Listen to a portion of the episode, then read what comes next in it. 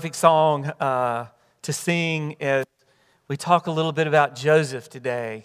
Um, before I do, though, I want to say keep Frank Miller in your prayers. He got COVID, and so Frank is recovering at home. I don't think his symptoms are too serious, but I know he is. Uh, he wishes he could be with us today, so keep him in your prayers. Will you pray with me? Lord, the grass withers and the flower fades, but your word, O oh God, lives on and through us and will never return to you void. Thank you, O God, for the true word, Jesus Christ our Lord. Amen. Tradition is a funny thing. And it's human nature to cling to it. And in a lot of ways, tradition is what makes you and me, all of us, who we are. We gather today and every Sunday because tradition says, remember the Sabbath and keep it holy, or let everything that has breath praise the Lord, or come into God's presence with singing. We light the Advent candles all four weeks because of a tradition that was started in 1939 in Europe. That was the first Advent wreath appeared that year. A Lutheran minister uh, working at the Mission for Children created a wreath on a wheel of a cart and placed 20 small candles and lar- four large white candles inside the ring. Red candles were lit on weekdays, and white candles were lit on Sundays. He adapted this from a, the tradition, an older tradition yet, from a Scandinavian practice that helped citizens in that northern European country remember that the long winters would come to an end and that the light would finally return. We've got evergreens here that we brought out. That's tradition, right? The purpose is still the same. All of this tradition that we practice, and we're, we're especially traditionalists during this time of year, they remind us that the light is on the way. The three shortest days of the year are either like December 20, 21st, 22nd. Maybe it's the 21st, 22nd, and 23rd. But in the shortest days and the longest nights in the northern hemisphere, is when we celebrate the coming of the light, the Christ child. We love tradition. On Christmas Eve, I've already seen what we do, and I almost kind of knew it. We're going to start out with, O come, all ye faithful, right? And uh, while there may, may be many good reasons for why this has become our habit, the honest truth is we, we keep doing it because it's what we've always done before. Here's a conversation I've never heard at at least a Methodist church. You know, I'm getting so tired of lighting those candles on Christmas Eve. Can we do something else? And when we light the candles, can we sing something besides Silent Night? I've never, never heard that. Why? Because we love, love, love our tradition. I love tradition. There's no logic behind this, I know, but traditions, despite total lack of scientific evidence, they really do become a part of our DNA. Makes me wonder what kind of traditions that you have in your family. We talked about that in Sunday school. What, what traditions really make it Christmas to you? Do you prefer colored lights on the tree or white lights? I bet it's the same every single year. Do you tie uh, a real tree on the top of your car and bring it in from Whole Foods or from Home Depot, or, or do you yank that artificial tree right out of the closet, you know? But I bet you do it the same every single year. Do you start decorating the day after Thanksgiving like we do at my house or another time? And what do you eat on Christmas morning? I'm going to guess at your house, because of tradition, it's the same thing you ate last year. Here's the thing about traditions the healthiest and holiest traditions are always rooted in a sense of deep and abiding love. That's what they're called to do. And that, my friends, is why we need Joseph in Christmas. It's tempting to think Joseph is not that important. If you heard carefully from Julia's reading, you'll know that Joseph didn't get any words. He's just sort of a silent character responding to his dreams. Nobody gets excited about playing Joseph in the Christmas pageant. You ever notice that? He's got no lines, he just stands there. Jenny McDevitt, senior pastor at Shandon Presbyterian in Columbia, South Carolina, she shared in a recent sermon about her makeshift pandemic altered Christmas pageant at her church. When they didn't really have the means to gather and practice because they were forbi- uh, you know they couldn't they couldn't gather um, but they finally did get together on that day with masks on you remember that time. So what they decided was was they invited every child to dress up as their favorite character in the christmas pageant. And when the christmas story was read a couple years ago uh, the kids could get up when their character was named well, you can guess that there were about 20 Marys there walking up, right? There were dozens of wise men, big group of shepherds, right? And then when Joseph's, uh, when Joseph's name was, was mentioned, not a single kid got up to play Joseph, right? So she taped a paper that said Joseph onto her robe so that, so that he might get in the story. Poor Joseph, right? But we really do need Joseph. Because tradition, as good and as comforting as it may be, tradition can also be our undoing. Now, hear me out. Joseph might be able to teach us about tradition better than anybody else in Scripture because he bucks it, he goes against it. Joseph's life starts out in a normal way in first century Palestine. He's born and raised in Bethlehem. We know that. We know he's a carpenter, small town uh, outside of Jerusalem. It's this, it's this uh, small town. His family later moved 90 miles to the north in Nazareth. He came from a distinguished family, from the house of David, and he was a carpenter and he was engaged to Mary. You were betrothed back then. You had to wait about a year. You didn't live together. Most of the time, it was set up by your, your family with another family. And all of this is well and good until it isn't. Because as Matthew puts it, before they lived together, she was found to be with child from the Holy Spirit. And then we hear, but her husband Joseph, being a righteous man and unwilling to expose her to public disgrace, planned to dismiss her quietly. In the ancient world, pregnancy outside of marriage brought deep shame and dishonor upon everyone involved. In some cases today, this is still true. Sometimes, but thankfully not always. But again, Joseph, like every other person in history of the world, Joseph was a product of the time and of the culture in which he lived. And he knows two things Mary is pregnant, and the baby's not his. I think that's why Matthew tells us so quickly in the very same breath that Joseph was righteous. He was a good man. He had courage to make the right decisions. Joseph was well schooled in the traditions of his time, of the religion in his time. And tradition taught that if a woman was accused of adultery, the matter was brought to the town elders. If it was determined that her husband was lying, he would be charged with a relatively small fee. The guy always got off easy, right? But if it was determined that the charge was true, the woman would be taken to the door of her father's home where she would be stoned to death.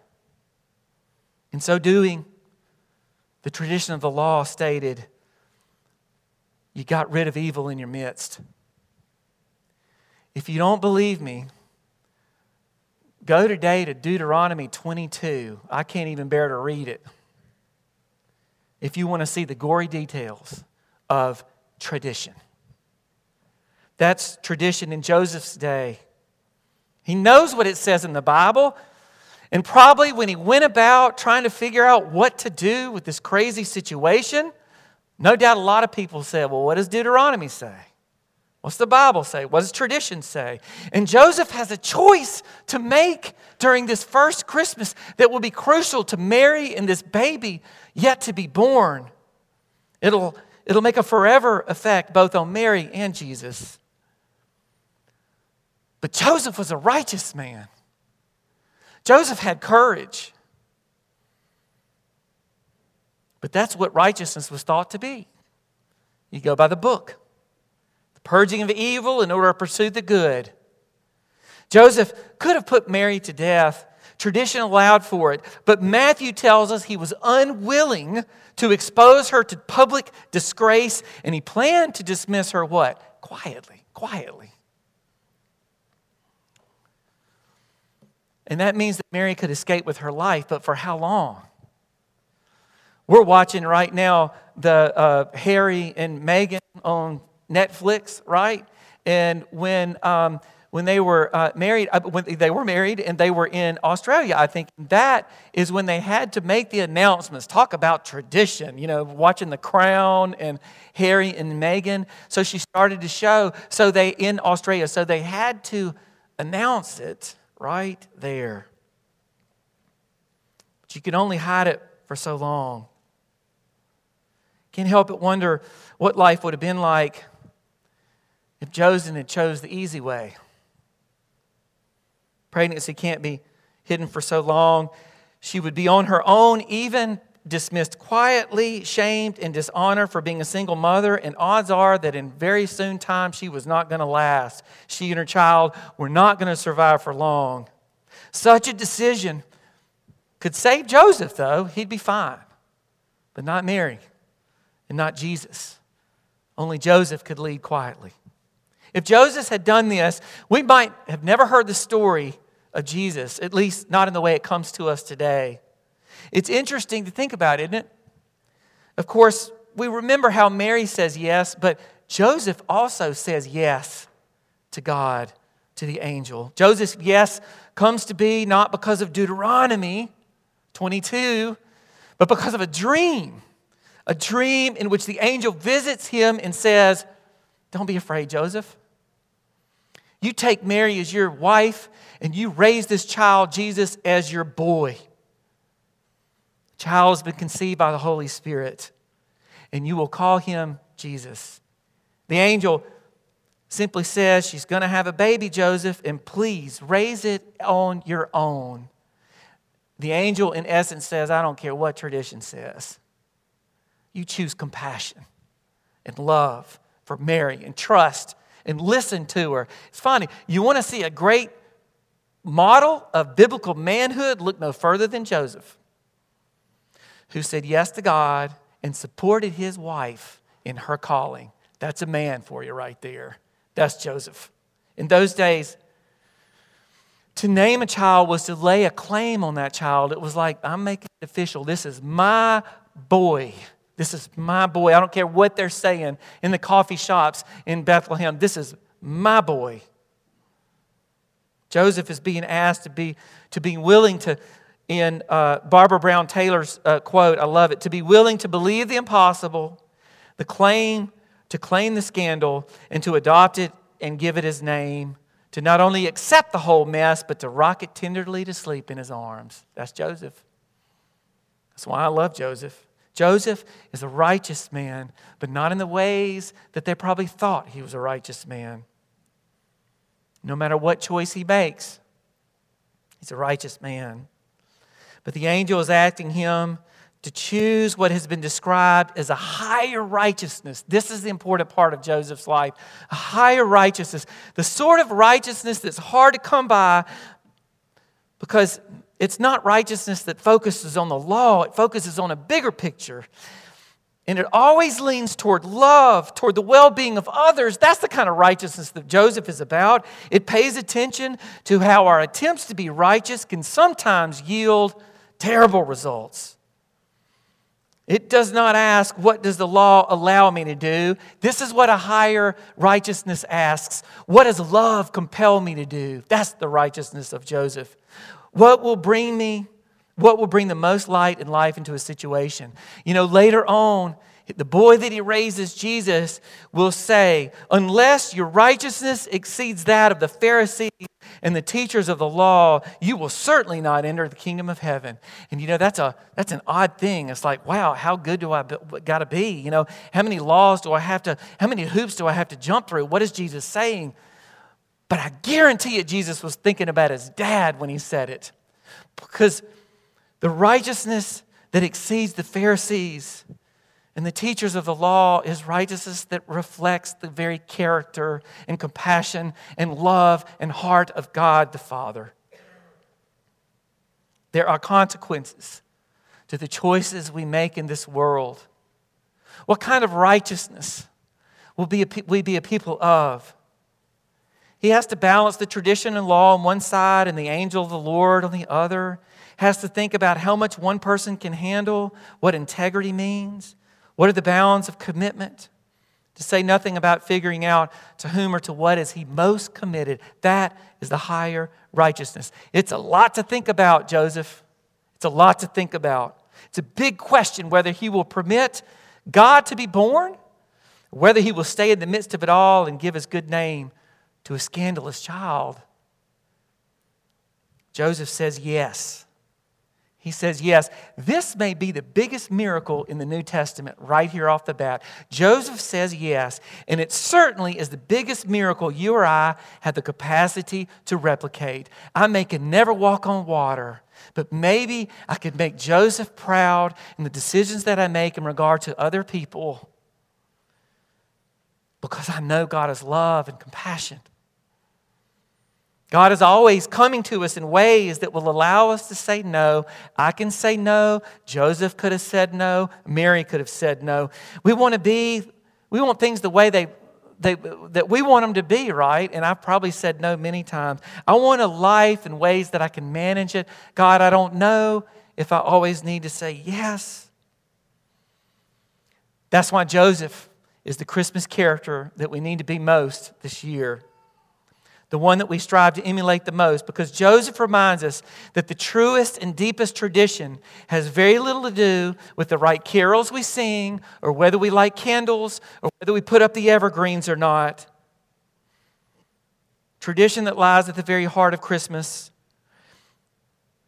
is the question the angel poses Will you give, will you give your name to God's idea, being born?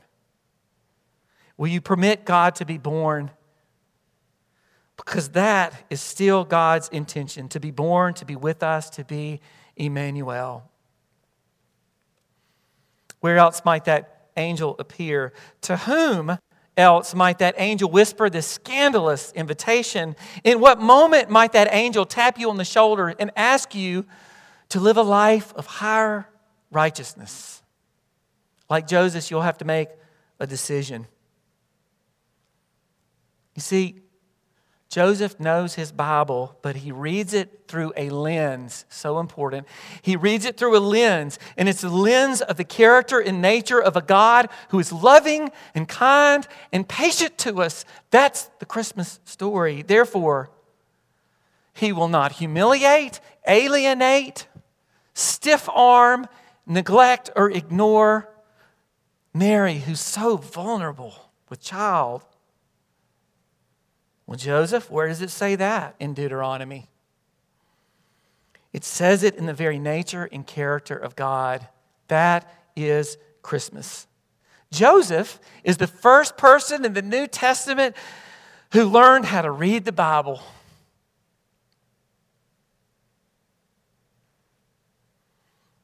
If tradition or the Bible calls me to abuse, neglect, stiff arm, belittle, cut out anybody?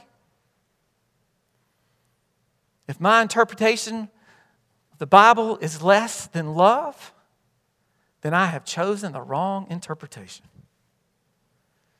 But I'm feeling good about Christmas already. Baby isn't even born yet. It's Christmas already because of Joseph. The man who will raise Jesus is a righteous man and he's going to do right and he's not going to choose the easy way out and he's going to teach his son how to be a carpenter. He's going to hold his baby even when it's crying. And he's going to teach Jesus Christ, our Savior, about the very heart and character and love of God. Joseph is a righteous man. And in Bethlehem or in Fondren or Pearl or Jackson or Meridian or Madison, wherever there's at least one person like Joseph, it is already Christmas. Choose the higher righteousness. Let us pray.